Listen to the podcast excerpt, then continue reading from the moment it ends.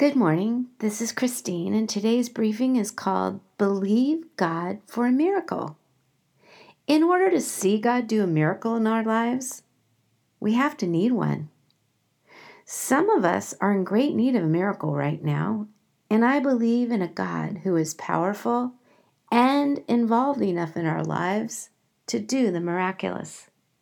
I have seen and experienced it with my own eyes in my own family, with my two year old son, who we very nearly lost due to kidney failure. If you didn't listen or read the last briefing, you should check it out. I've included a link in this written morning briefing.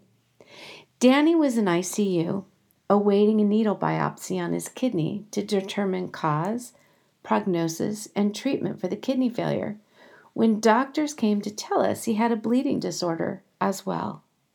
If he had a needle biopsy, he could bleed to death before it could be stopped. So he would have to have an open renal biopsy. I will never forget that long, agonizing night in the hospital, holding him as he slept with IVs in arms and legs.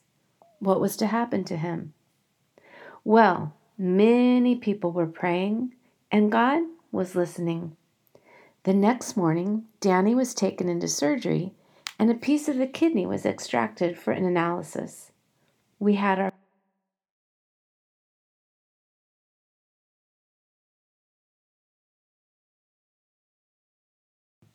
But the bleeding disorder does not present, meaning it was not there. The von Willebrand's disease was removed from our plate of trials. Then, the second miracle. He lost only a half teaspoon of blood. Shocking, since the concern was that he would bleed out on the operating table. And then, well, we waited for a diagnosis and all that was to follow. I remember holding Danny through the night, getting out my Bible looking up verses to cling to, verses to stand on. I never doubted that God was in control. I never doubted that his heart toward us was good. But doggone it, I was going to hold him at his word that the effective prayer of a righteous person avails much. Oh God, come and save my baby, I prayed. I pleaded. You want to see the pictures attached to this briefing if you can. The day after surgery, we were once again sent home. No diagnosis, no prognosis, etc., with the best we could hope for being a transplant. The kidney tissue was sent out for extensive testing, and days later, the answers finally came. He did indeed have a kidney disorder. No, three disorders. The Israeli trained nephrologist told me that, well, this case has been most unusual from the start. He had an infection that had gone to his kidneys, post infectious nephritis, disorder number one, an allergic reaction to the Zithromax, disorder number two, and he had ATN, acute tubular necrosis, happens in 4 in 10,000 people, disorder number three. But listen to this. She told me on that Monday afternoon, about 5:30. Not like I remember it, right? All three were reversible, would leave no lasting damage, and would require no further treatment. What? I cried, Dr. Benezer, I would like to think God has done a miracle. Silence. And then she said, I would say you are 100% correct.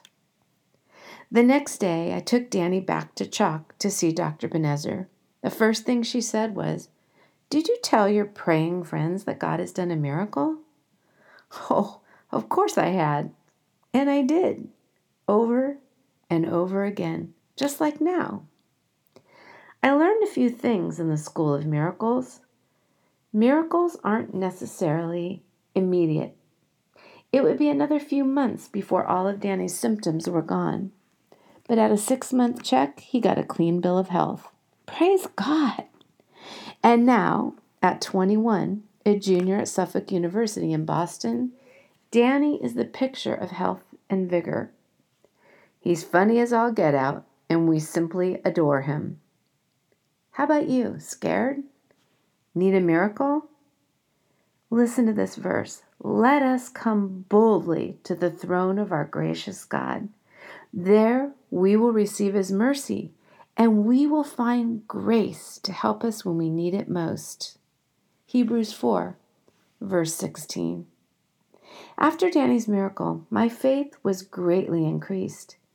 I became impassioned with what God wanted to do in, for, and through his people by his great power, which is available to all who believe. Amen and amen.